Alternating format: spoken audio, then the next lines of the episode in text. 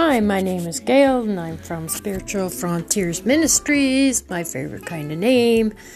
I am a spiritual person, I have strong Christian values. I have experienced a lot of different types of spiritualities, and I've had um, the gift of discernment. I come from a family that has this gift in others. I went for training, motivational speaking engagements, helping young and old people like to develop their abilities and to go into an avenue that they would like. And I'm here to explain spiritual phenomena in all manners. So please tune in and stay tuned for the next episode. Love to hear from you. Blessings.